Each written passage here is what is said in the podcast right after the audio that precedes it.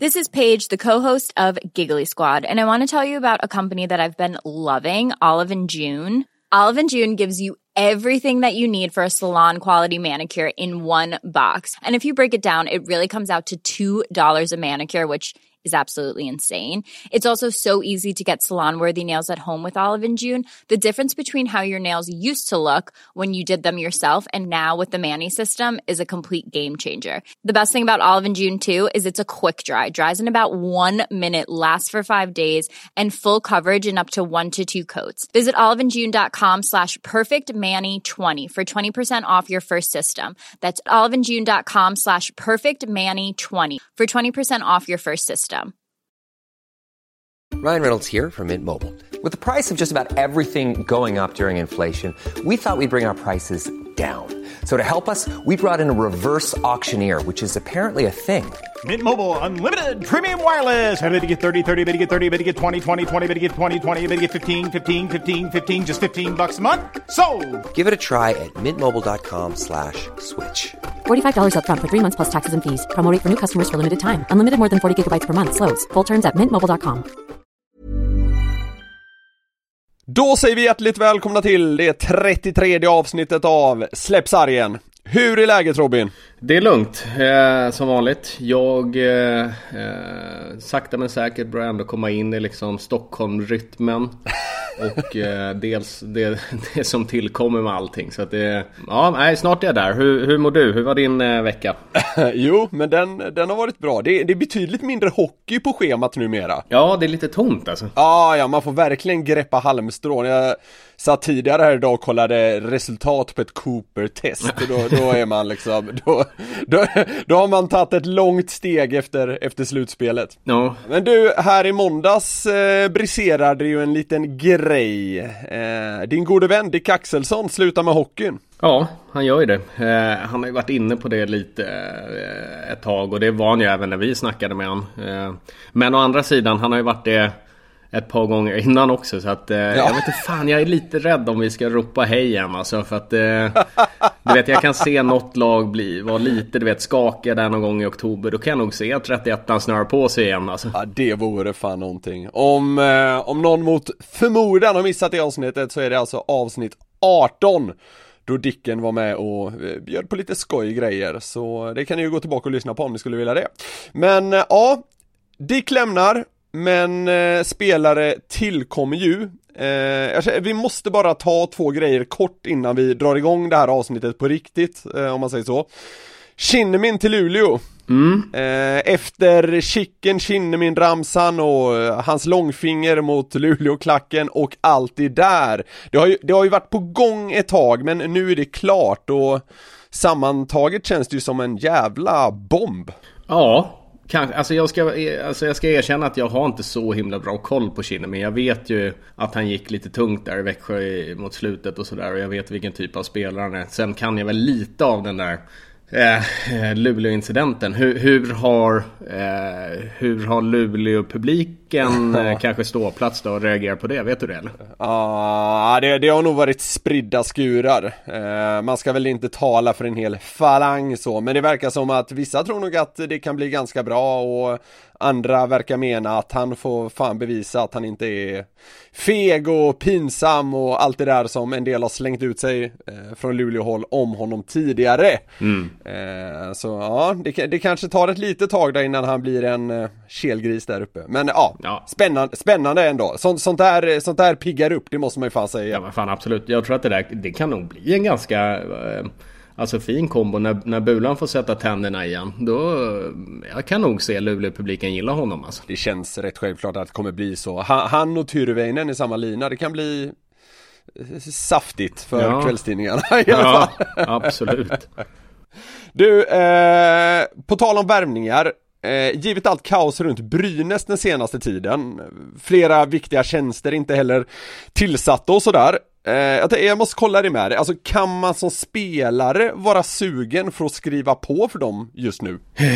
Alltså, eh, jag vet inte hur mycket man egentligen blickar på kaoset. Det kanske beror lite på vart man är någonstans i, i sitt hockeyliv på något sätt. Jag menar, är du en allsvensk spelare som, som verkligen vill ta steget till SHL och sådär? Jag vet inte. Alltså egentligen, bör man blicka så mycket? Men alltså, det, det, det finns ingen, det finns ingen sportchef, det finns ingen tränare, det, det känns ouppstyrt utan att veta allt för mycket. Ja men vad fan, alltså det är ju lite stökigt. Eh, alltså så är det ju, men det är fortfarande, alltså du Eh, säg att du är uppgående, då tar du ju ändå en tröja i SHL och kommer få spela i SHL. Mm. Så att jag...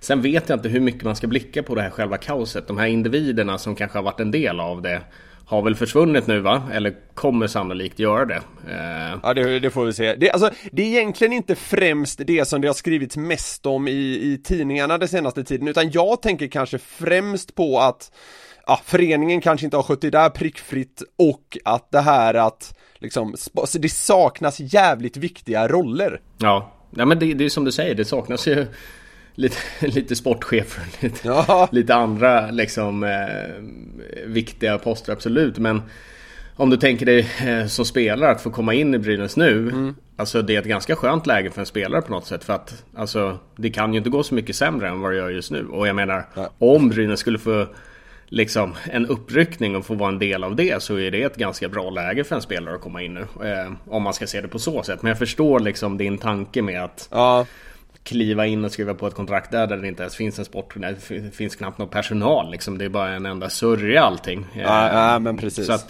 ja, det är väl klart att det, det känns säkerligen inte hundra att skriva på för Brynäs just nu. Men jag, jag tror inte att det spelar in liksom så mycket i, egentligen. Men då, då kan vi eh, halvlugna de Brynäs-supportrarna som gått i sådana tankar. Jag tyckte det var intressant att vädra med någon som ändå spelar, så att säga. Jag tycker att det är intressant att det, att det tar så lång tid för dem. Eh, alltså lösa någonting. Men alltså visst, det blåser väldigt mycket liksom. Men det, jag tycker fortfarande att man står och stampar lite. Det händer liksom inte så mycket. Jag, det är kanske dåligt med personal på, på free agent-marknaden även på kontorsposter. Jag, jag, vet inte, men jag tycker att det tar lite tid alltså.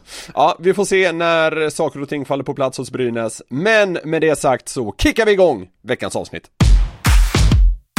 Klubblagssäsongerna i Europa är ju över. Eh, här hemma har det varit slut i lite över en vecka.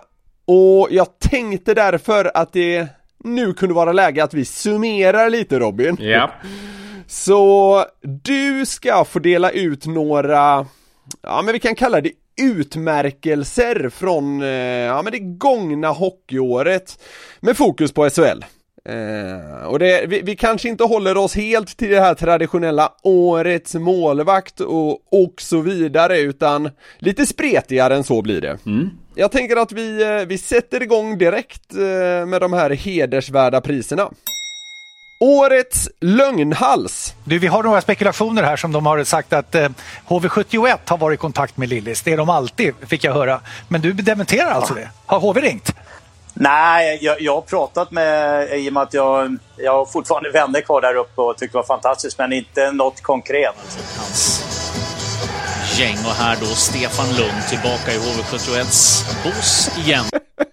Ja, det tog, eh, det tog tre dagar efter dementin så stod Lillis i HVs bås. Ja, han, eh, jag tyckte att det var så fantastiskt kul. Någonstans när han fick den där intervjun, jag kommer verkligen ihåg att jag tänkte att så här, nu sitter gubbfan och ljuger alltså. Sen sättet han gör det på, jag tycker att det är så jävla härligt för att det är så här jag vet inte, jag kan ju sätta mig in i ex, alltså hans exakta situation. Speciellt då när det blev klart liksom. Mm.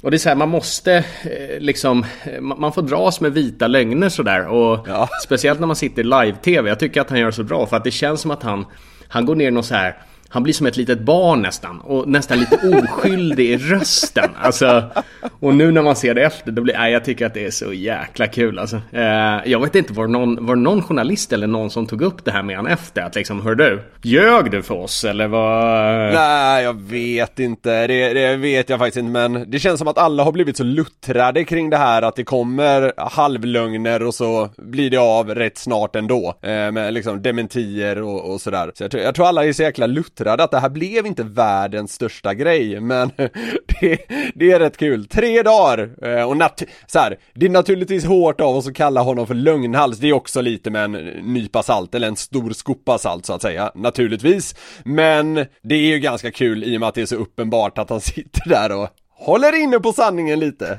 Ja, ja jag, jag, jag, jag, jag, fan, jag garvade så mycket när jag, alltså just när det blev klart. Och jag bara tänkte tillbaka just på den intervjun och han liksom lindrar in sig och pratar runt. Och nej, men alltså jag har ju vänner där uppe. Och jag, alltså man har, ju kört, man har ju kört den så många gånger själv. Så man vet ju liksom hur hjärtat slår samtidigt som man så här, jag vet inte, man skäms lite samtidigt som att man vet att man måste göra det liksom. Så att jag...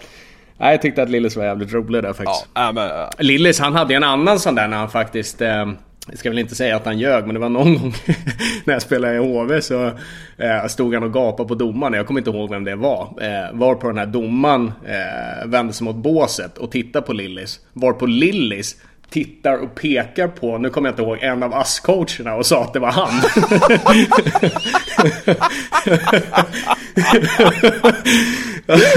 det, är, det är jävligt kul! Ja, det är skitkul. Så det, den kom ju inte från tomma intet den där lögnen alltså. Nej. Men eh, nej, jäkligt Ja, kul alltså.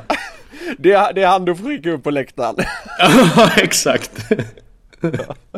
Nej, det var ju faktiskt svinkul. Han, han, är, han är lite lurig Lillis. Ja. Årets Vi gjorde vad vi kunde. Vad tänker vi på då Robin?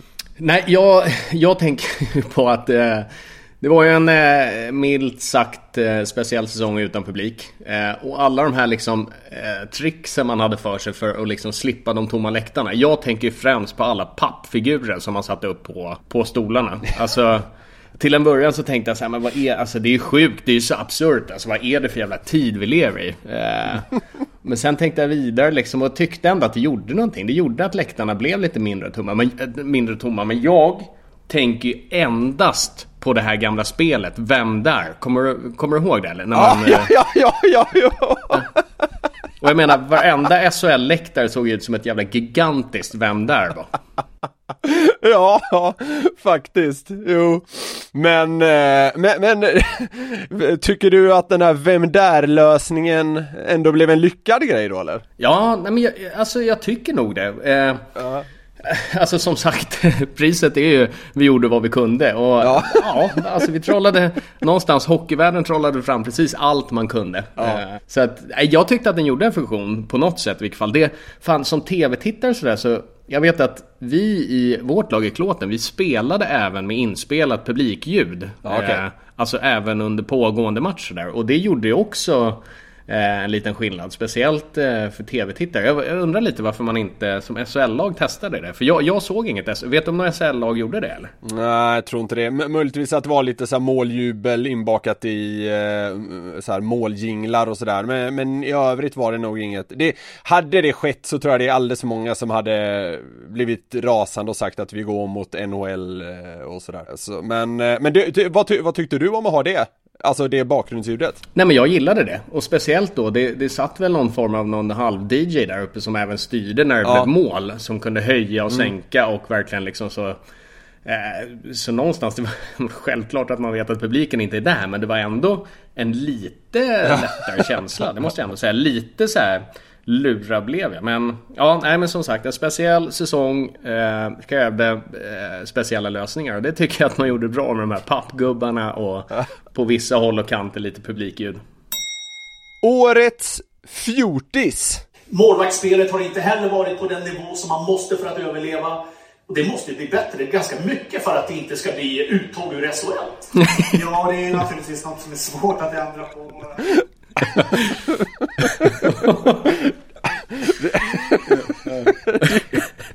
Ja, det är alltså Johan Edlund som kommenterar när rösten, vad ska vi kalla det, ger upp! Ja, den, sta- den stack iväg. Precis, det blir, det blir lite målbrottsvibb kan Ja. man väl lugnt säga. Det måste bli bättre, ganska mycket för att det inte ska bli uttåg ur SHL. Ja, ja, det kan, man, det kan man verkligen lugnt säga. Alltså jag vet att jag satt och kollade på den här matchen och när jag hör, jag, för jag tittade inte just då, men jag hörde bara och jag, jag fick en så här, det bara ryckte till i mig. Jag tänkte så här, fan hörde jag det jag hörde? Så jag var ju tvungen att spola tillbaka och när jag fick lyssna på det igen, alltså jag vet inte om jag var trött just då. Men jag vek, alltså jag pissade nästan ner mig av garv. Alltså. Och det, sköna i det här är ju också Staffan Kronvalls reaktion. För man, man ser på honom och man hör på honom att han hörde vad som hände. Ja. Vill ändå fortsätta. Ja, men man kan ju tänka att han verkligen skulle vilja slänga in någonting, något hån eller något där. Men han vet, jag har fan inte tid med det. Så han fortsätter och han sköter det ganska snyggt. Men jag vet att jag la även ut det här klippet på Twitter. Och så saken eh, hör ju till att jag och Johan Edlund, vi bor ju faktiskt en port ifrån varandra här i Stockholm och stöter på varandra varje dag. Så Ah. Och jag taggade han även i de här inläggen, men har inte fått något svar. Så jag är ju livrädd att han är skittjurig på mig nu, så jag vågar ju knappt gå ut här på Fridhemsplan för att jag är rädd att gå, gå in i honom liksom. Ser du honom så får du bara mm, Hallå granne! Tjena Johan! ja, ja men det blir en kanske intressant följetong hur det där påverkar grannsämjan er emellan. Ja, nej, jag ska, jag ska hålla er uppdaterade, det ska jag. Årets AV!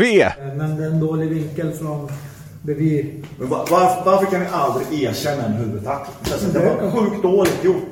Vad, Du säger att han sträcker sig efter pucken. Han sträcker sig efter pucken. Ja, och sätter är- armbågen och träffar honom i det- det huvudet. Han gör så här.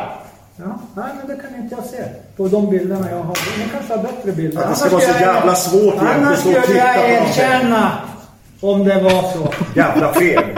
Va? Feg är du. Varför det? För att du inte törs erkänna dina jag inte har sett bilderna, vad ska jag göra? Titta ordentligt. Ja, ni kanske har bättre bilder än vad jag har sett i alla fall. ni har precis samma bilder som vi har. Ni har datorer med, ni kan ta fram bilder Ja, varje gång. Ja. Ja, jag vet. Stå för någonting någon gång. Så jävla fega allihopa. Aldrig vågar stå och säga någonting. Ja, alltså. Den är härlig. Ja, det är, eh, jag, ty- jag tycker den har åldrats väl. Jag tycker nästan det var roligare nu än första gången jag lyssnade på det. Ja, jag, jag, jag håller faktiskt med dig alltså. Ja, jag vet inte varför. Då, då kanske det var för mycket allvar runt det på något sätt. Men nu, nu, nu var det mysigt att lyssna på bråket mellan Stefan Klockare i Skellefteå och Peter Andersson, eh, Brynäs.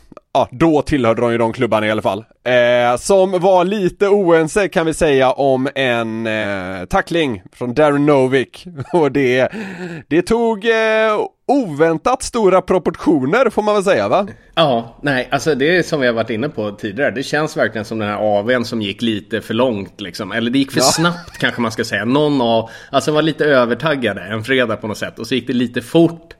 Och sen står man där och, och sättet man liksom di- diskuterar på. Det är liksom så här.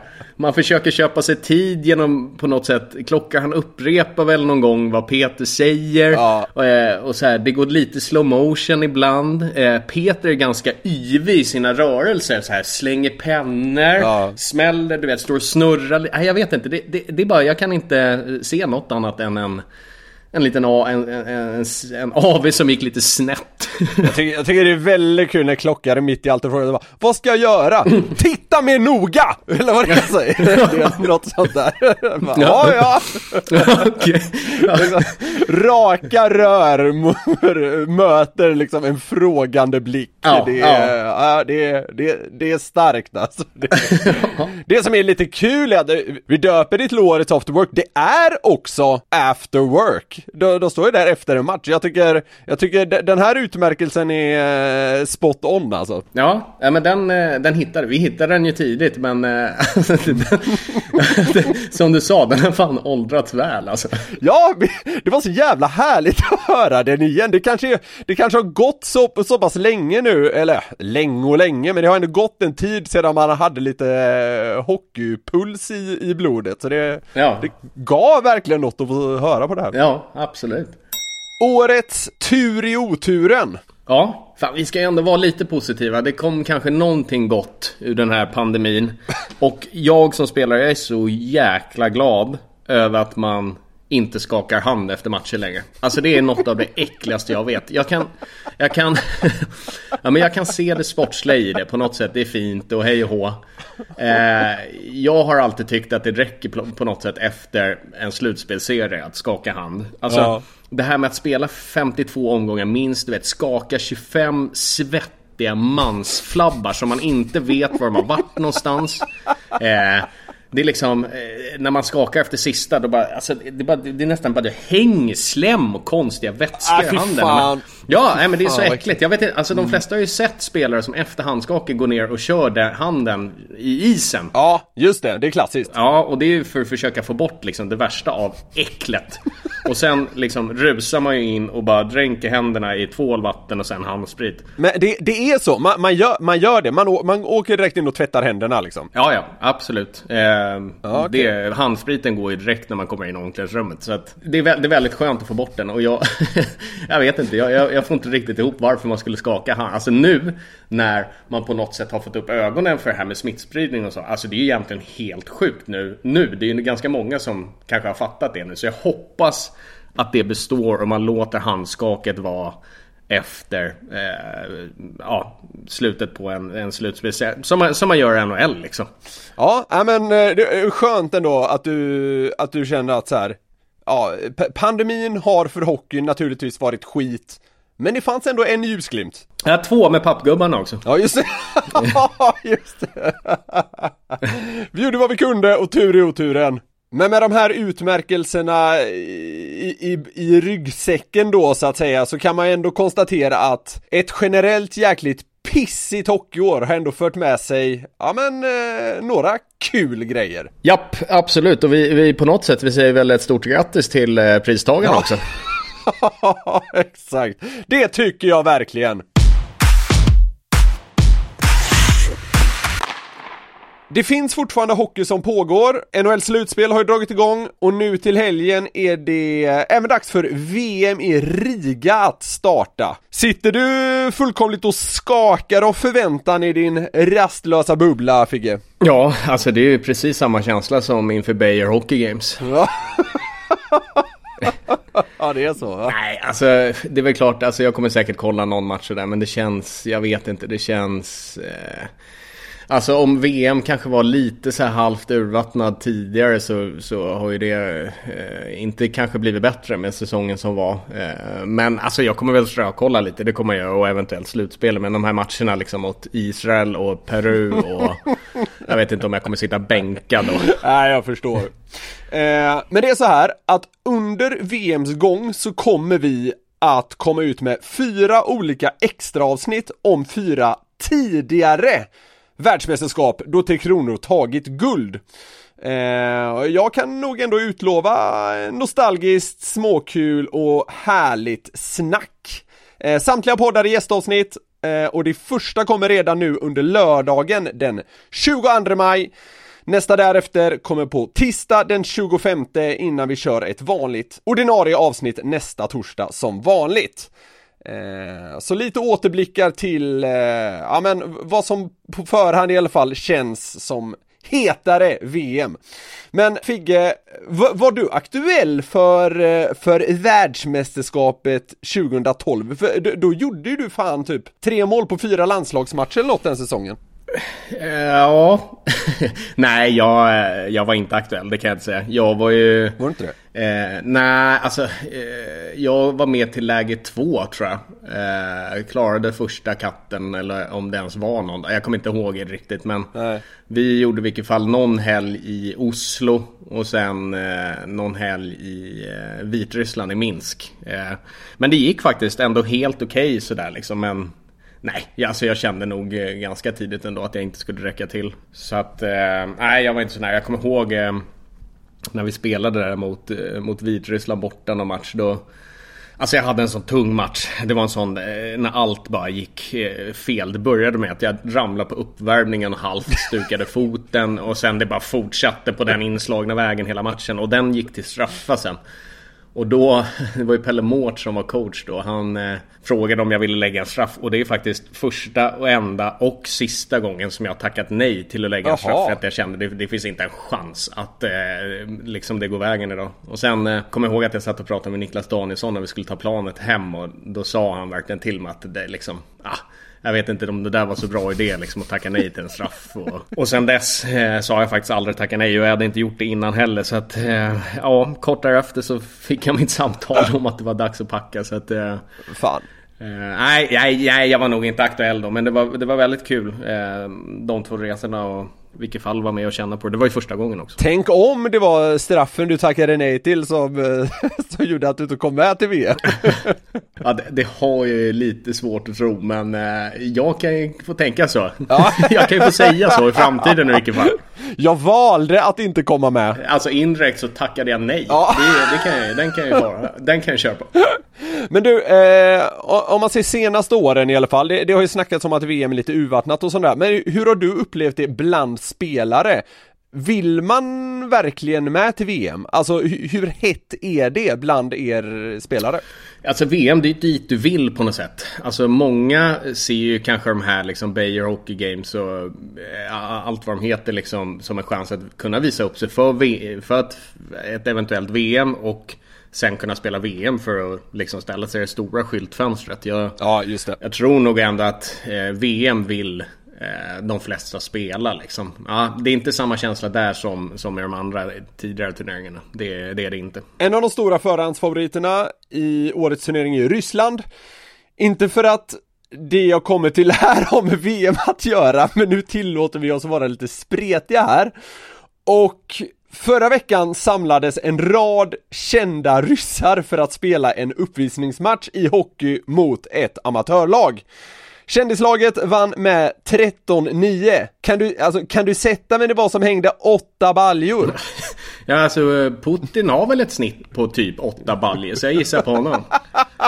När han spelar sådana där fighter. Det känns som att han alltid liksom, eh, ja men ungefär tio kassar liksom. Jajamän, det är väl där, där han ligger. Han borde ha en makalös Elite Prospects eh, Eh, sida på så vis. Ja, den kanske redan ligger där faktiskt. Det är, nej, det är imponerande alltså. Det är sjuka stats han har. Mm, ja, men det får man säga. Även utrikesministern och eh, Fetisov var med, var med, var med i det här gänget. Tydligen då motståndaren det här laget, de låg inte dyngtajt på, eh, på presidenten med nummer 11 på ryggen. Nej, då, alltså det är dålig scouting. Det är, man har inte gjort sin läxa ja. på något sätt. Och alltså, jag menar, vem, vem kunde inte se att Putin skulle skina liksom?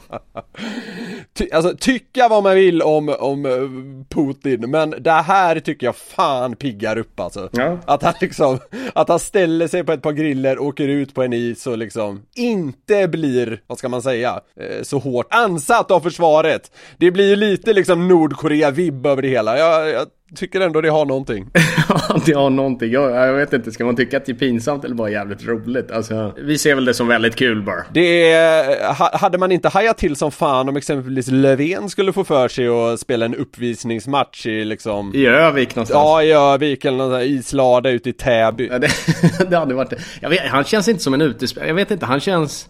Kanske som en målis eh, på något sätt. Jag vet inte. Eller kanske typ materialare. Han har ju varit svetsare. Jag kan se honom som en bra matris. Kanske en bra stickboy.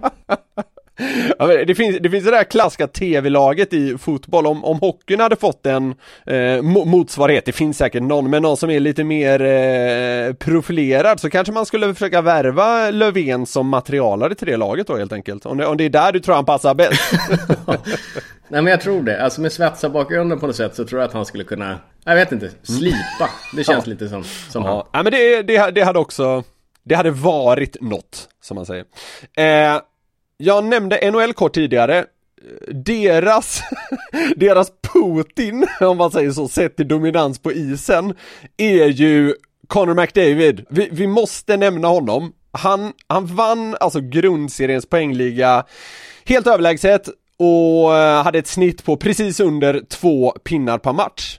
Alltså att man kan dominera så i världens bästa liga, inte det helt sinnessjukt? Jo, alltså jag, jag har inte dödskoll på NHL eller han heller, men alltså statistiken och alltså vissa av highlights som man ser, det är faktiskt, alltså i nutidens NHL, det, alltså det ska ju vara som en omöjlighet. Ja, exakt. Det känns som att sånt här, sånt här eh, liksom pågick på typ 70-80-tal.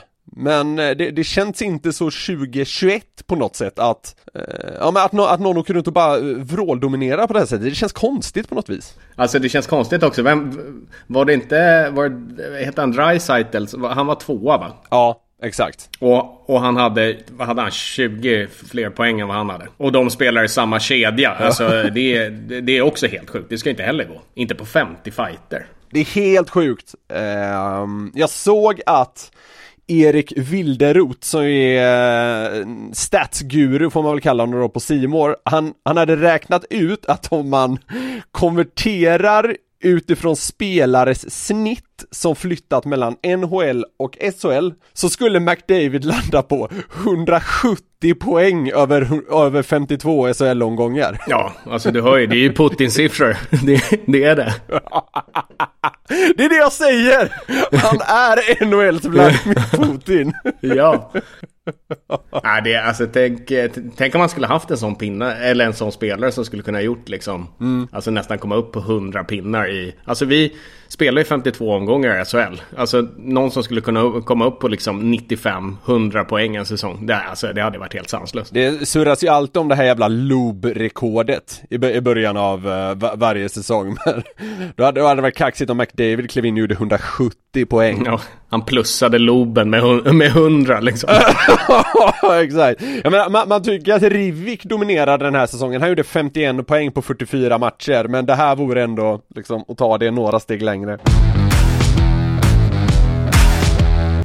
Dags för veckans Figga avslöjar. Och eh, vi var ju i vår prisutdelning tidigare här när vi summerade säsongen inne på, ja men lite snackisar och sådär. Så jag tänkte kolla med dig Figge, vilken är den roligaste eller vassaste SHL-snackisen du minns? Som inte är från i år utan när du får välja och vraka fritt. Alltså här, jag hade ju ganska mycket, jag hade ju eh, fritt spelrum här så, men det finns faktiskt en som verkligen sticker ut med, eh, hos mig. Och det är Andreas Jämtins motattack mot Petter Rönnqvist från 2011. Och det är faktiskt inte, det har inte med den här eh, Winneborg-händelsen att göra. Det här var en annan gång. Eh, när Andreas Jämtin hade åkt ut för en hög klubba som eh, ja, som man i simor studien var ganska oense om där Wikgård tyckte att eh, det skedde mitt i ett skott och medan Petter Rönnqvist tyckte att Jämtin gjorde det medvetet. Okay. Eh, och eh, Petter Rönnqvist säger även det eh, liksom i studion att Jämtin gör det här med flit. Han är den typen av spelare. Han är, han är ett svin liksom. Ja, han, han karaktärsmördar honom så att säga. Ja, exakt. Och efter hela den här händelsen, den här matchen, så gör ju Andreas Jämtin en intervju med Aftonbladet. Ja. Och det finns några svar här som, får, fick, alltså, som än idag kan få mig att vika med att skratta. Alltså. Den här, den här jag, jag, måste, jag måste säga det att jag, jag tror inte det här är någonting som alla har top of mind. Den känns lite dold den här. Det tycker jag är spännande att du inte väljer någon som man kanske väntar sig. Ja, Nej, men jag tänkte lä läsa några av hans svar då när då Jämtin får höra om vad som har hänt. Ja. Då har vi Jämtins första svar liksom då, apropå att Rönnqvist kallar honom för svin och hej Då säger Andreas Jämtin så här. Eh, vi pratar om en kille som har fått 5000 skott i huvudet under sin karriär. Det kan, det kan lätt bli komplikationer av sånt och man undrar ju hur det står till i Petters hjärna. Frågan är hur lämpad han är att sitta som expert, expertkommentator. Han ska nog tänka efter lite först innan han uttalar sig. Det var liksom, det här var ju ett och det, det, det är kul alltså, som det tycker jag. Ordvalet, vänta lite. Ordvalet komplikationer är ju fem jävla plus alltså. ja, ja, ja, ja, men det kommer mer här. Det, det, är, alltså, det är så otroligt kul. Han får i vilket fall, eh, vidare då får han frågan. Eh, har ni haft någon eh, personlig vendetta tidigare? Och då svarar Andreas Jämtin Nej, så har det aldrig varit. Men nu vill han vara med och leka med de stora grabbarna i studion. Petter har tagit rollen som den stora böden och ska straffa folk hit och dit. Och så, sen vidare får han fråga, hur känns det att bli kallad för ett svin? Mm. Då, då, då svarar Andreas Jämtin, ja, från en kille som sitter med sin epalugg och ser för jävlig ut i studion. Det ser ut som att han har varit på inkilning i två dagar och sen kommit direkt till sändning. Och där tar intervjun slut.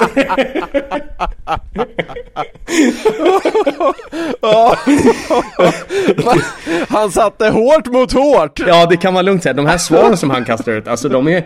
Jag vet inte, de är så träffsäkra alltså det, så det finns inte alltså. Jag tycker att det är så sjukt kul.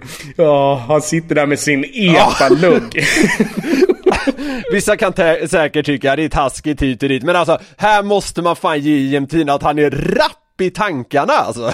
Att bara kasta fram det där med epalugg är ju, det är ju vast för fan. Ja, ja, att han har kommit, att han nyss varit på inkilning i två dagar. Det, det, är inte bara en utan två dagars inkilning. Men liksom specifik. Det är så specifik ja. kritik. Två dagars inkilning. Ja. ja. Nej, jag, jag, jag, tycker att den är, det är en av de roligaste faktiskt hockeyintervjuerna ja, som jag har wow, läst alltså. i text. Det kan lätt uppstå komplikationer. Det är som att han uttalar sig som en jävla hjärnforskare också. ja, ja. Det kan lätt uppstå komplikationer. 5000 puckar. ja, ja, det där alltså, wow.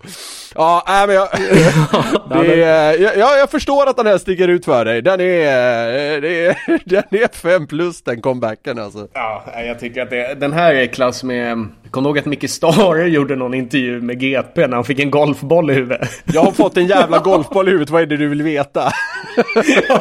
Något sånt där. Så här, så här du, gjorde det ont? Ja, det kommer en golfboll i 150 km i timmen, vad fan tror du? Typ så. jag tycker han är så jävla underbar.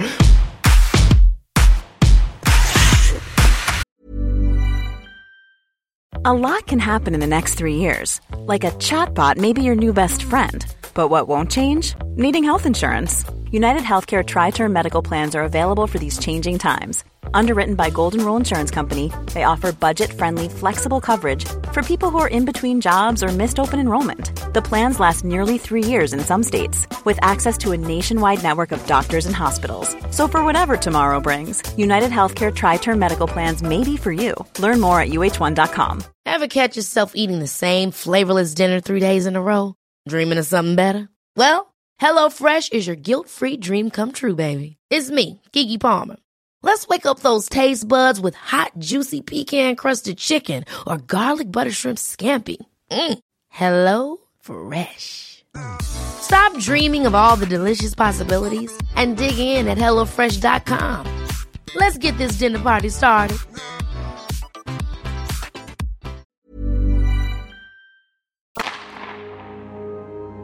Han är en av blott 29 spelare, eller 9 svenskar, som tillhör exklusiva The Triple Gold Club som Stanley Cup-mästare och guldmedaljör i både OS och VM. Efter sammantaget över 800 matcher i världens bästa liga, fördelat hos sex olika klubbar, är han nu sedan ett och ett halvt år tillbaka chefsarkitekten bakom Hockeyallsvenska Södertäljes lagbygge. Vi säger varmt välkommen till podden SSKs sportchef Micke Samuelsson. Tackar, tackar. Hur är läget med dig? Det är bra, tycker jag. Solen börjar skina så tror man att det ska bli lite lugnare här på vårkanten, men nej, tji fick man. Det vart inte. nej, nya livet nu. ja, precis. Man är lite van, man är van vid annat. Man är van vid att golfsäsongen börjar som bäst. Ja, precis. Nej, så, så blir det kanske inte då. Jag jag förmodar att man som spelare i många år haft tankar om hur jobbet som sportchef är och ska skötas. Är det som du tänkt dig? Bra fråga. Ah, inte, inte riktigt. Jag skulle nog säga det är mer bollar i luften än vad jag trodde att det skulle vara. Jag hade väl någon slags tanke på att okej, okay, man, behöver, man behöver ligga i och göra jobbet. Det är nog inte helt lätt att sätta en trupp och sådär. Men det är så mycket, i och för sig så väljer man det lite själv också, hur mycket, hur mycket man vill ta tag i. Men eh, ja, i den situationen jag är och där Södertälje Sportklubb befinner sig nu så finns det saker att ta tag i. Inte bara kring, ett, eh, kring herrlaget utan eh, även i juniorsidan och även ner på ungdom också. Man har ju hört genom åren att sportchefer, eh, kanske framförallt i Hockeyallsvenskan, får åka iväg och städa lägenheter och sånt där. Har, har, du fått sysselsätta dig med sånt också? Nej, där har jag faktiskt, eller jag, ska säga, där har vi, där har vi bra killar som gör det. Så jag har inte, inte gett mig in i den världen än. än. Nej, precis. Men eh, du var inne på det lite där, vad som överraskat dig mest under de här ett och ett halvt åren. Är det just att det är fler trådar att dra i än vad du kanske trodde på förhand? Ja, det skulle jag säga. Det, det, är det. Helst om du vill, jag ska inte säga att förändra någonting, men anledningen till att jag hoppade på det här, så det, var, det är ju definitivt en, en större, eller lika stor utmaning som att spelare, att vara spelare, men, men på ett annat plan. Det var egentligen att, att försöka få ordning på just ungdomsbitar och även juniorbitarna. Jag, jag, tycker om när ungdomar och barn kan ha den bästa möjliga situationen att få idrotta. Sen, sen vet jag också att vårt flaggskepp är härlaget och det tar eh, väldigt mycket tid att, att eh, försöka få ordning på, på de bitarna. Allt från agenter till avtal, ja, you name it, alltså vi sponsorer och eh, även en styrelse som du ska motivera eh, många av dina beslut inför. Sådär. Många ser nog framför sig att det är liksom som ett vad ska vi säga, tv-spel, att du sitter där med en budget och plockar in de spelarna du känner för. Inte riktigt så glassigt kanske, eller? Nej, nej, det kan jag inte säga att det är. Alltså, precis, du har ju en budget att gå efter så, men jag, jag tycker om, eh, det är bara från min personliga sak, att vad, vad, är det du, vad är det du tittar efter i en spelare? Är det, är det en som ska göra mm. massor med mål? Ja, det går ut på att göra mer mål än motståndarlaget, men men även att vilja utveckla folk, eh, det tycker jag är jätteroligt och intressant. Och, och, och det är egentligen vad stora delar av allsvenskan handlar om. Jag vet att alla allsvenska lag säkert vill gå upp mm. Eh, och det vill vi också i finrummet och SHL. Men, men under tiden så kan vi liksom göra folk och spelare bättre och utveckla svensk hockey på den biten. Eh, och det är för herrlaget, men det är även för juniorsidan också. Vi satsar ganska rejält på, på ledar, framförallt ledarbiten i, juniorleden för att eh, utveckla individer och för att hjälpa eh, ja, hela, hela svensk hockey framåt. Inte bara stirra sig blind på att SSK ska gå jättebra och ja, gå upp i SHL så, så snabbt som möjligt. Är det inte svårt det där att inte skynda till SHL om du förstår vad jag menar. Alltså, vill man inte helst bara lägga alla ägg i en korg och bara gasa? I, i SSK känns ni rätt metodiska och trygga i att det kan ta sin lilla tid? Jo, jag tror inte att du, jag tror inte att du gasar till en eh, långvarig framgångsrik eh, förening. Jag tror att du bygger upp det steg för steg. Alltså många små vettiga beslut kan kanske en dag, det är ingen garanti det heller, men det kan kanske en dag bli eh, helt okej. Okay. Eh, och då pratar jag om förening. Och, och, när, när det blir det, om det blir det, då, då är du redo för, för att stanna kvar också. Eh, spelomsättningen i Hockeyallsvenskan är ju generellt hög och de bästa spelarna sticker vanligtvis till SHL eller på utlandsäventyr. Det måste göra ditt jobb extremt svårt. Eh, har, har man inte panik redan i april liksom? Det är svårt. Du vet ju egentligen inte vilken trupp du har att göra med förrän i mitten av juli. Nej, exakt. Så det gör det ju väldigt, väldigt svårt. Får du några avbräck där, vilket är hyfs, relativt ovanligt, ska vi säga att, att det blir SHL-klubbarna som det oftast som det oftast är, och där kan du inte garantera, där är det fritt, fri övergång att gå till SHL till mitten av juli de är nog nästan klara med sina trupper betydligt tidigare än så. Men, men helt säker kan du inte vara. Så jo, det, det gör det ju definitivt svårare. Det gör det. Blir det många sömnlösa nätter? Det är en klyscha, men det kanske stämmer också. Ja, intressant att du sa att jag hade ett möte här med klubbdirektören i igår eller förrgår. Jag sa att det, det, som, det som jag har problem med nu, det är att jag sover relativt Ja, jag sover inte som jag brukar göra. Att, utan det första jag tänker på när jag går upp, det är så här, okej, okay, vad är vi? Vad tar vi tag i idag? Vilka, vilka mm. spelare kan vi eventuellt få in? Vad är jag kring, eh, ja, kring avtalsförhandlingar och så? Så det, det, snurrar ju mer än vad det ser ut ibland. så så det, ja. det, det, kan, det, och det måste du också, det är också en utmaning att, att kunna liksom kliva bort någon gång ibland och släppa vissa bitar. Det tror jag att man mår bra. Ni har ju till nästa säsong bland annat plockat in målvakten Nikita Tolopilo. Han har visserligen gjort ett gäng KL-matcher, men främst spelat i Belarus, som man ju säger numera då, deras inhemska liga eh, de senaste åren och det är ju också landet han kommer ifrån. Kan du berätta lite hur en sådan, kanske lite udda värvning går till? Ja, men det skulle jag också säga. Det, det är en udda, det är inte en vanlig värvning sådär. Vi fick han till oss att, hej, kolla på den här killen, eh, runt december, januari i år. Mm. Eh, från, eh, från hans eh, spelaragent som jag själv har spelat med i, i Andreas Johansson. Mm. Så, så började vi titta på han och, och, när det gäller målvakter så ska jag säga också där, där har vi också en bra kille i Kalle Brattenberger som, som jobbar för oss och, och, han har mycket att säga till om när det, just, när det gäller just målvakter och, och den biten vart vi är någonstans. Så mm. Vi började titta på honom tillsammans och han gillar vad han såg. Det finns också otroligt mycket potential i honom. Han är redan duktig. Men det, det, finns ännu mer att hämta igen som vi tror att vi kan eh, rätta till några små saker så får vi se vad vi, vad vi tar vägen med det. Men vi, vi, tror, vi tror hårt på honom. Det blir spännande att följa. Hur skulle du säga att den snittmässiga Hockeyallsvenska klubben mår efter en jäkligt tuff coronasäsong? Oj, det, det, där är en större fråga än vad jag vill svara på egentligen. Okay. jag, jag, vet inte hur, hur alla klubbar... Det känns ju som att de mår bra, men det här är ju bara lite gissningar från mig. Ja. Alltså om man tittar, om man tittar på deras värvningar nu inför, inför nästa kommande år. Några säger att de satsar eh, ja, och så. Så det, det, känns ju som att eh, ja, alla de här stöden och paketlösningarna eh, som, som regeringen har kommit in med till idrottsrörelsen har, har gett effekt så att de liksom kan fortsätta ha en, göra, göra bra saker och ställa vettiga lag på isen.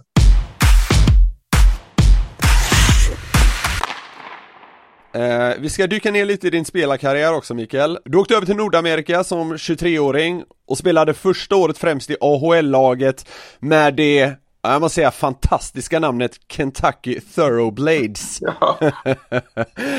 Minns du vem ni hade som målvakt där? Ja, ja, absolut. I allra högsta grad. Jag minns, eh, jag minns Reza Toskala, jag minns eh, Kiprosov. Jajamän. De, de, de blev bra. Bo, alltså, det kan ju låta banalt, men bara lagnamnet tycker jag kittlar. Ja, det håller jag med om. Jag, jag, förstod inte när jag åkte över. Det var så här, okay, jag åker till Kentucky, vad är det för något? Ja, huvudet under armen egentligen. Men nu så här i efterhand så är det ju, ja, det finns ju en liten tanke med, med Kentucky Derby ja, och sådant. Så det, det, fick jag uppleva. Det var ett roligt år. Väldigt viktigt roligt år för mig. Var du på The Kentucky Derby, den klassiska, eh, vad är det, galopptävlingen? Ja, jo, jag var där det året. Så det är också kul att ha upplevt. Ooh. Men det var likadant där. Jag, jag visste inte exakt hur stort det var då. Eh, men nu så här i efterhand att okej, okay, precis som du säger, det, det, är ganska det är klassiskt eh, hästlopp. Ja, ja, precis. Var det kul? Ja, tycker jag. Det är eh, roligt, intressant att se, se några stora huvudbonader där på allt möjligt intressant folk. Så det var, det var kul att ha sett. Jag förstår det. Eh, sen hoppade du runt en del. Det blev tre NHL-organisationer på fyra år innan du efter lockouten där 04-05 hamnade i svensklaget Detroit. Det måste ju känts rätt jäkla häftigt att komma dit med allt vad det innebar. Ja, jag håller med dig. Jo, men det var ju det var för bra för att vara sant då. Som du säger, jag hoppade runt lite grann. Fick ganska mycket skador i början av min karriär. Mm. Eh, jag bröt käken och det var tummen som inte riktigt höll och liksom så. Så jag var på väg ut ur NHL eh, efter, var det, efter 03 i Florida Panthers. Då var jag också skadad mycket. Mm. Eh, kom hem hit och fick börja spela lockout-säsongen 04-05. Det är några år som har varit väldigt viktiga för mig och lockout-säsongen här hemma, då fick jag ordning på mitt spel igen. Eh, den sommaren sommartränade jag även med tennisspelaren Pimpen Johansson och var väldigt bra förberedd. Och fick jättesent ett kontraktserbjudande från Detroit, alltså egentligen en och en halv vecka innan NHL skulle dra igång. För att ja. För att de inte hittade den, den sista länken, den tolfte forwarden i deras fjärde kedja egentligen. Så det liksom dök det upp. Jag vet att så på efterhand så pratade Ken Holland med de andra svenskarna, alltså att okej, okay, kan vi ta in en svensk till? Liksom så, Eh, ja, och även Steve Eisenman där, så ja, tydligen så sa de att ja, de spelar ingen roll var de, är, var de är ifrån, vilken nationalitet de har, bara de kan spela hockey. Så på den vägen vart det. Så det var ju så här att, fan, vill Detroit ha mig? För då hade agenten kollat runt i de flesta lag och inget lag sa så här, okej, okay, vi på han. Men mm. Sen när jag kom dit, då kändes det så himla rätt. Dels så var det nog det bästa jag varit tränad. Eh, hade förberett mig väldigt, väldigt bra och kände mig stark. Kom dit, eh, lyckades göra mål i mina fem första matcher. Så det varit en väldigt bra start för mig. Det är otroligt. Ja, det är också så här att fasen, gjort fem mål i stort sett till den dagen i, i hela NHL på 200 matcher. Sen gjorde jag fem på fem matcher. Så det var ju en väldigt, väldigt bra start, eh, den aspekten också. Så jag flyttade ganska snabbt, snabbt upp i hierarkin i laget, kände jag också. Så mm. Allt snurrade på sin plats. Och de var ju, du märkte i, i väggarna att okej, okay, här finns det en vinnande mentalitet. Så nej, det, var, det var ett riktigt roligt, roligt och bra lag att få vara del av. Tidigare när du var i Rangers hade du ju bland annat lirat med Messier och Lindros och det var ju inte direkt profilsnål till Red Wings som du var inne på där.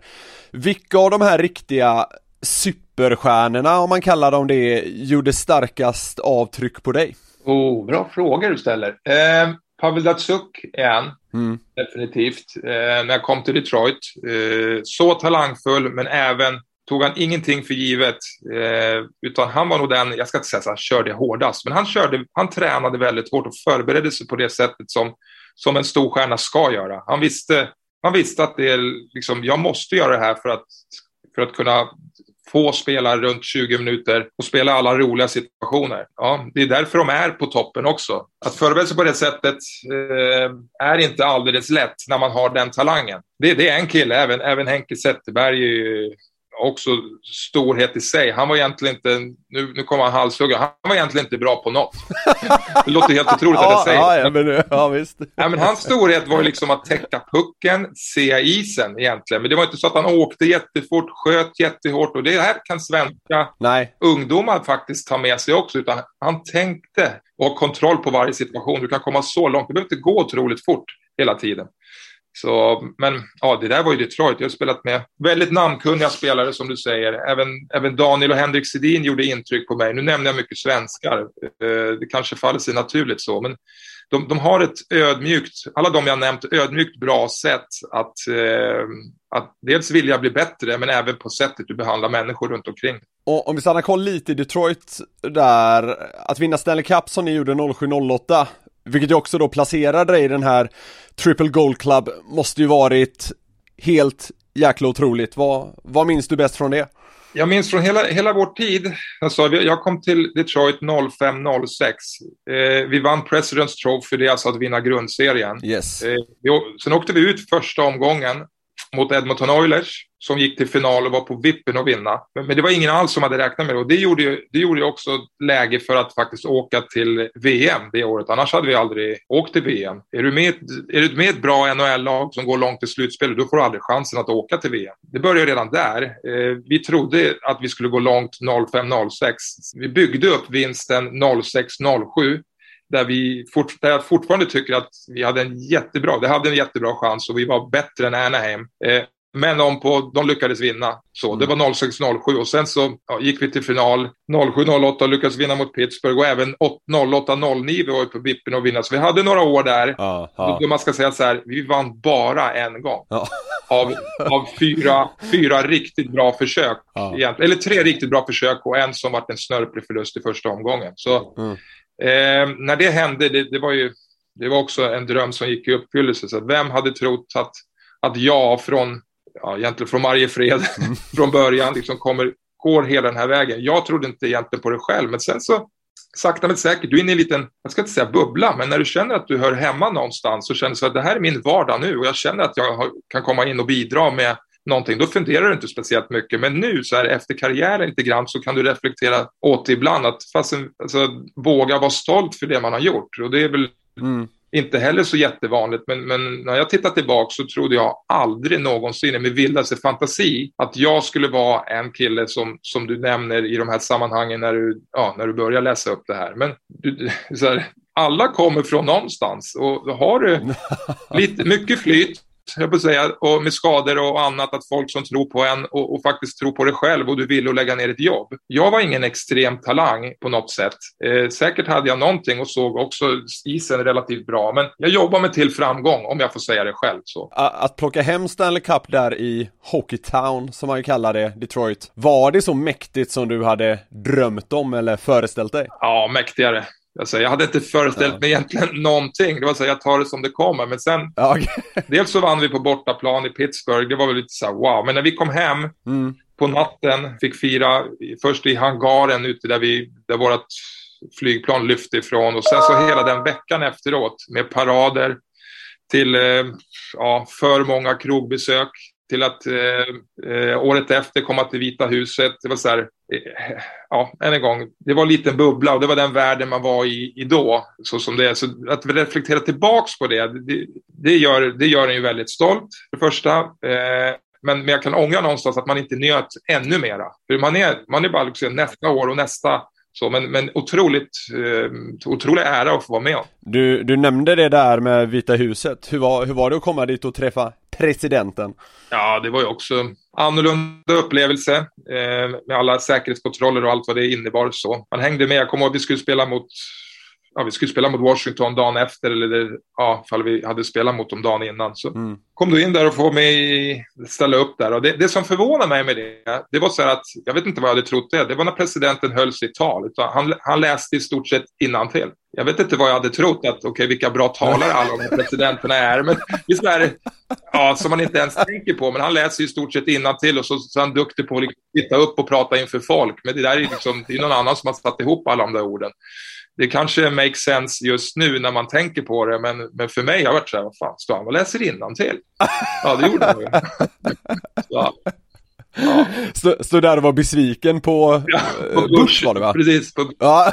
nej, så var det inte. Det var bara kul. Man stod, det var bara kul att se vad det, vad det där var om. Liksom. Sen landade du i Vancouver lite längre fram och gjorde en ruskigt stark första säsong, bland annat 30 kassar i grundserien. Vad var det som hände med dig när du kom till Kanada? För eh, det blev lite islossning där. Mm, precis. Jag hade alltid också trott att eh, hur roligt det skulle vara att spela i Kanada. För Kanada och hockey är väl lite som Italien och fotboll. Så att det, det är som ett mecka egentligen så. När man åker över gränsen då händer något. Då känner alla igen en. Du är nästan som en rockstjärna. Och, och helst när det laget, eh, när ett kanadensiskt lag går bra, då, då då är det väldigt mycket i media och så. Det var inte därför jag åkte dit. Men jag, jag, jag hade mina valmöjligheter efter Detroit, efter att ha varit i final två år i rad.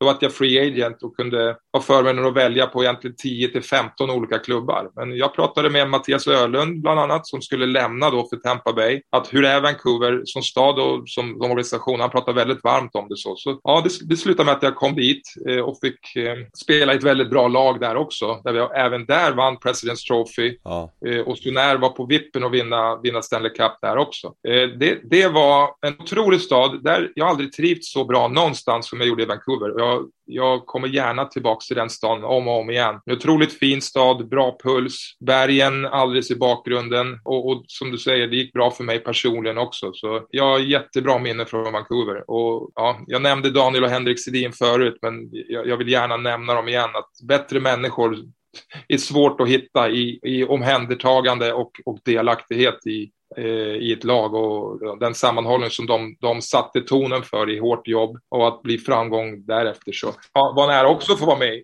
Men jag kände också, så nu pratar jag mycket, men jag kände också att när jag, när jag kom från Detroit så, så hade jag en del att dela med mig av. Så jag var ganska verbal i omklädningsrummet där. Eh, och Vancouver var lite, många i laget var lite oslipade. Att det tog mycket dumma utvisningar till exempel efter avblåsningar och det var lite deras akilleshäl att man inte kunde, kunde ta hela steget. Det var ett jättebra talangfullt lag men visste inte riktigt vad, vad man skulle få dit de sista hörnstenarna för att vara, vara nosa på Stanley Cup. Så jag kände också att jag fick en bra roll och dela med mig av mina tankar och min erfarenhet från Detroit-tiden. Och det gjorde också att man växte som människa och, och ja, även självförtroendet på isen. Under den där succésäsongen blev du ju inte uttagen till OS. Eh, vi måste bara beröra det lite kort för det var ju också då du sa de bevingade orden att den svenska landslagsledningen can go fuck themselves.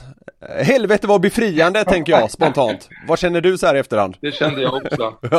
jag, jag kände så här, okej, okay, det var ju lite, kom det spontant? Ja, det gjorde det till viss mån, det ordvalet eh, är väl inte de bästa orden man har nämnt någon gång i karriären så. Men jag kände så här, okej, okay, folk ställer frågor. Jag kunde sagt så här, ja men jag är besviken och inte vara med. Ja, det kunde jag mycket väl ha sagt. Men jag kände så otroligt starkt att jag förtjänade en plats. Det var från mitt håll. Eh, jag kände att jag var på gång eh, och spelat väldigt bra. Sist vi sågs egentligen, jag hade fått chansen att spela i landslaget så hade det gått väldigt bra också med, ja, som du nämnde, med, med två guld och jag kände det också att jag bidrog med någonting i, i de turneringarna. Nu var det i och för sig då, fyra år sedan, men man tittar, om man tittar, nu är det bara mitt, min synvinkel, men titta vad man gjorde, gjorde sedan dess. Då är semifinal 07, final 08, final 09 och hade en bra säsong på gång 10 då, då OS kom.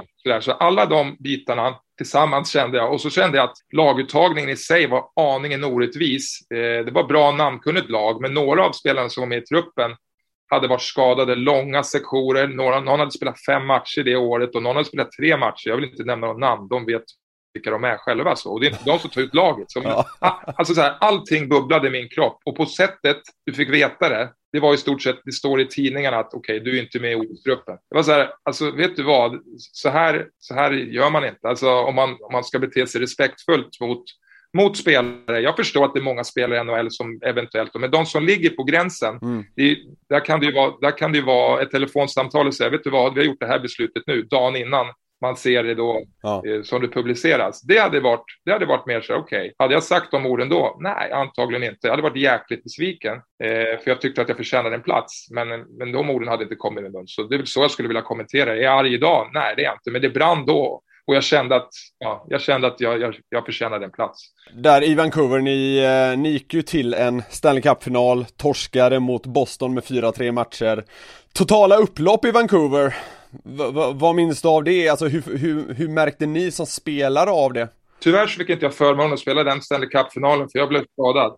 Ja, vi märkte det inte förrän eh, efter matchen, eller efter matchen var slut, det var ju då det började i och för sig. Då. Men det var också helt, helt overklig känsla att okej, det är så här mycket folk bryr sig om att vi inte vinner. Jag vet fortfarande idag inte exakt vilka det, vilka det var eller vad, vad, som, vad som verkligen hände. Ifall det bara var besvikelse eller ifall det var... Jag hörde, jag hörde ryktesvägar om att det var folk från Calgary som hade flugit in och, och hur det än hade gått så skulle de liksom göra uppsåt så att säga i stan. Så jag, än en gång, jag har inga bra svar, så, men det var ju, det var ju helt eh, overkligt det som hände. Det blev ju vända till eh, i Detroit sen. Sammantaget landade du på 699 grundseriematcher i NHL. Tränaren Mike Babcock lät dig inte nå 700, helt enkelt. Eller alltså, hur gick snacket där? Det var, det var länge du låg på 699 grundseriematcher. Och den, min sista match som det blev nu då, den det var också så här, jag tycker alltid att jag spelar bra. Nej, det gör jag inte. Men den sista matchen gick det bra för mig. Så det var ju någonstans att han ville sätta sin liksom, lilla stämpel, här bestämmer jag. Det stuket. Jag är inte ensam om det. Jag har ju en betydligt mer framgångsrik spelare i Mike Moderno som gjorde 14-99 matcher under Babcock. Ja. Sen fick han göra sin 1500 i Dallas organisation, han skrev på endagars kontrakt. Men, men det där är lite, jag ska inte säga hans stil, Mm. men ja, det blev, det blev ju... Men vad fan, alltså ärligt talat, vad fan är det där? Jag lägger inga värderingar i det. Om han tyckte inte jag liksom skulle vara med i laget då, så, så är det väl så. Men, Ja, men, eh, Mikael, ärligt talat, du, du tycker väl också att han är en idiot som inte lät dig spela en 700 grundseriematch?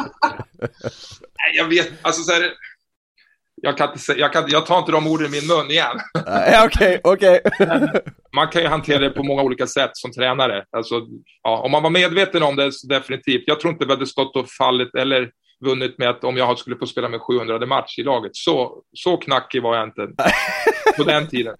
Eh, vi ska backa bandet lite kort igen, för efter många år i Södertälje som ung måste det varit jäkligt kul att komma tillbaka dit under den där lockoutsäsongen 04-05 eh, som vi nämnde lite tidigare, när ni också tog er ända till semifinal. Vad, vad, vad minns du bäst från den jäkligt speciella säsongen? Ja, vilket år för det första. Ja, wow. Eh, vilka, vilka spelare som var här. Det pratas ju eh, än idag om, om de här lockoutsäsongerna. Som Mm. Det var det 12-13 också som var lockoutsäsong. Inte lika episk dock. Nej, det kan jag, jag är beredd att hålla med. Alltså den, Ja. den, den elitserien som det hette då, den kommer vi nog inte få uppleva igen med de, alla de spelarna. Så det var helt otroligt att få spela de matcherna med, med en stor roll och, och det trycket som var i framförallt slutspel som inte SSK hade varit på på länge då. Nej.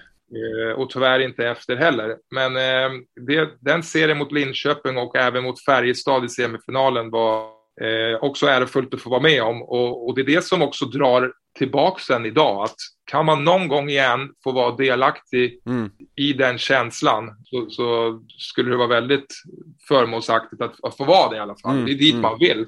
Ja. Att man vet hur, vilket tryck det kan vara på hela. Men, men eh, ja, det, det var kul. Det var en rolig miljö. Trivsam miljö att vara i. Sen när du vände hem från Nordamerika inför 14-15 där, eh, som också skulle visa sig blev din sista säsong som spelare, så var det rätt många som blev förundrade när du valde Djurgården för SSK och jag vet att du sa något i stil med att ditt ego är större än ditt klubbhjärta. Eh, det, det känns som att många kanske resonerat så genom åren men inte vågat uttrycka det på det sättet. Kan du förstå vad jag menar då? Nej, men jag förstår. Alltså, definitivt. Mitt klubbhjärta vart tyvärr, ska jag säga, det är väl tillbaks lite igen här, eller lite, det är tillbaks i SSK. Det har, det har, aldrig, det har aldrig varit borta, men det har blivit avtrubbad i den världen jag har levt i. Ja. Det finns liksom ingen klubbkänsla. På 15 år så fanns det ingen, det gick inte att ha klubbkänsla någonstans. Även fast man kan titta tillbaka efter säsong, eller karriären och säga att ja, Detroit var viktigt och det var roligt att spela där för att vi vann och även Vancouver i viss mån så. Men eh, när jag kom hem så sa jag, okay, jag är mig själv närmast, vad vill jag? Ja. Okej, okay, då, var det två, då var det två stora faktur, faktorer. Jag ville bo hemma, eller tre stora faktorer. Jag ville bo hemma och hemma för mig är Mariefred, Nykvarn. Mm. Eh, det, fanns, det fanns då ett SHL-lag nära till hans. Det var, det var Stockholm och Djurgården. Och sen så vill jag spela med Joakim Eriksson som vi är i stort sett barndomskompisar. Ja. Eh, och, och, hade vi fått en chans att spela ihop igen så skulle vi göra det. Och, och alla, de, alla de bitarna föll på plats. Jocke var redan i Djurgården. Eh, så så det, där var anledningen till det. Eh, och jag ville fortfarande se vad jag kunde bidra med på, på, högsta, på högsta nivån. Eh, för, för på sättet jag gick ur NHL, jag var inte klar. Jag kände, mig, jag kände att jag kunde fortfarande bidra med någonting. Eh, och, och, då vill jag göra det så högt upp i seriesystemet som möjligt. Så här efter spelarkarriärens slut, finns det någon klubb du kan känna att fan, den missade jag, alltså den hade varit liksom cool att få representera? Jag skulle säga nej på den frågan. Alltså, jag, har fått se så mycket, så många coola städer. Dels, dels New York Rangers och spela med allt vad det innebär. Nere i New York, kommer ner till Madison Square Garden, eh, får känna den pulsen, den atmosfären, gå ut och äta middagar på restaurang efteråt. Eh, jag, jag, har fått gjort Florida Panthers, eh, som inte är så här wow, vilket hockeylag det är, men med livsstilen där. Hade... Flipflops till matchen. Ja, men lite grann. Jag var, där, Ja. jag var i Florida två vändor. Sista, sista vändan så hade vi ett väldigt bra lag där vi gick till slutspel och stötte på New Jersey där eh, som senare gick till final och vi, vi gav dem en rejäl match i den om, första omgången. Men eh, de, första gången jag kom till Florida, det var 03. Då var inte jag riktigt redo för vad det hockeylivet var. Det är precis som du säger. Flipflops, t-shirt, shorts, eh, gå på stranden så där, och sen så bom. Och just det, nu är det jobb, nu är det stenhårt liksom så för att ta en plats och det här är NHL. Eh, de kontrasterna var lite svårt för mig. Det var jag mycket mer medveten om nästa gång jag kom till eh, Florida. Så du har fått uppleva det också med sol och allt vad det innebär. Skön livsstil ska jag säga. Sen, sen Detroit och Hockeytown med, med bra tryck på läktarna, vinnarmentalitet fick jag också uppleva. Och sen så Vancouver, ett lag i Kanada, bäst i Kanada just då under den tiden. Eh, det mest framgångsrika laget eh, de, de åren jag var där i alla fall. Så jag, jag, liksom, jag, jag har fått sett det mesta av, eh, ja, det skulle i så fall vara Toronto då, som är ännu mera mecka Ja. kring hockey. Liksom så. Men jag känner att jag har fått uppleva väldigt många roliga, bra städer att, att utöva min, ja, min dröm på. Slutspelsdags borta i NHL nu Mikael. Hur mycket följer du vad som händer där borta numera? Tyvärr för lite gör jag. jag. Jag blir så som människa att när man är involverad i någonting då, då är jag liksom där jag är. Ja. Eh, ja, så jag hänger med lite grann men inte alls så mycket man kan tänka sig. En sån som Connor McDavids dominans eh, den här säsongen har varit helt bizarr. Hur ser du som gammal NHL-spelare på att någon faktiskt kan vara så, ja men överlägsen? Ja, ja hans eh, framgång har inte undgått mig också. det, har du, det har du noterat? Ja, jag har koll.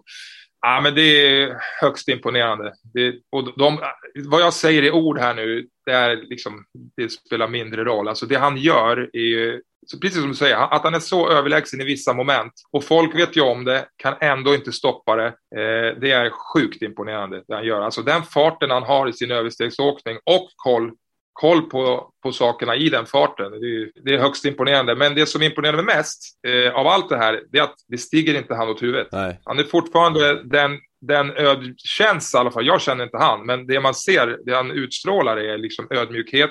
Eh, tror egentligen inte att han är bättre än någon annan, utan han, han gör det han är bra på och liksom håller sig till det.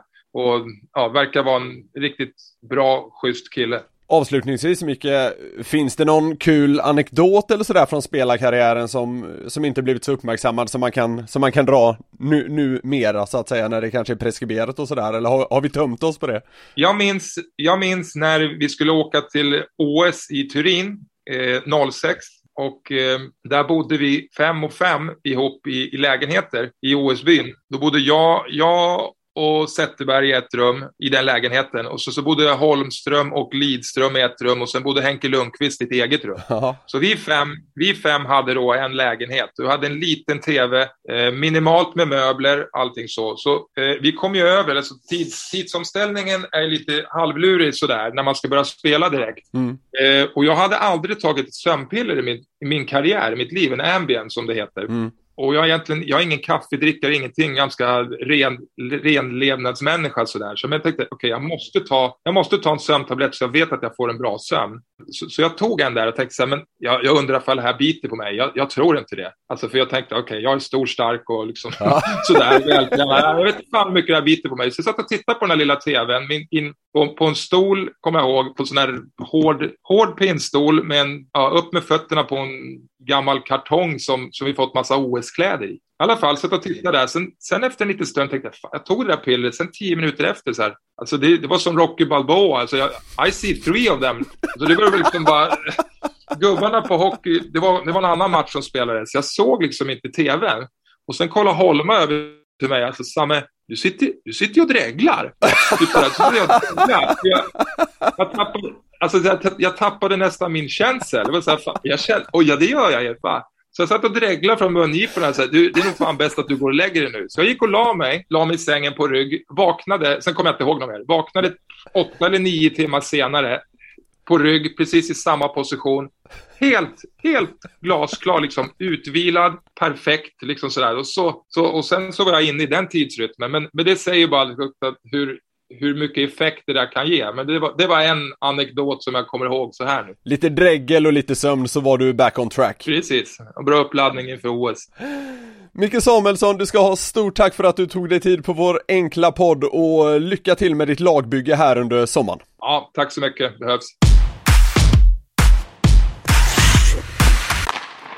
Innan vi rundar av så ska vi återigen bara poängtera att vi nu på lördag den 22 och sedan på tisdag den 25 maj alltså släpper två olika VM-specialer innan nästa ordinarie avsnitt av Släppsargen. Lite nostalgi och härligt snack utlovas, så missa nu för tusan inte de här extra VM-specialerna.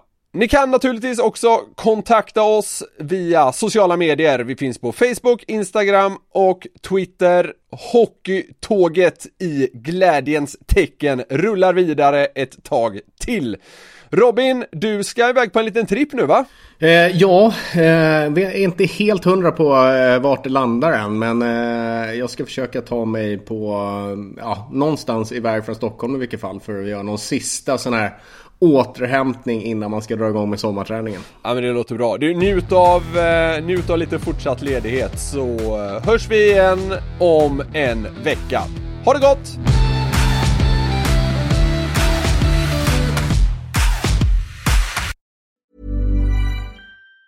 Planning for your next trip? Elevate your travel style with Quince. Quince has all the jet-setting essentials you'll want for your next getaway, like European linen, premium luggage options, buttery soft Italian leather bags, and so much more. And it's all priced at 50 to 80% less than similar brands. Plus, Quince only works with factories that use safe and ethical manufacturing practices. Pack your bags with high-quality essentials you'll be wearing for vacations to come with Quince. Go to quince.com slash trip for free shipping and 365-day returns.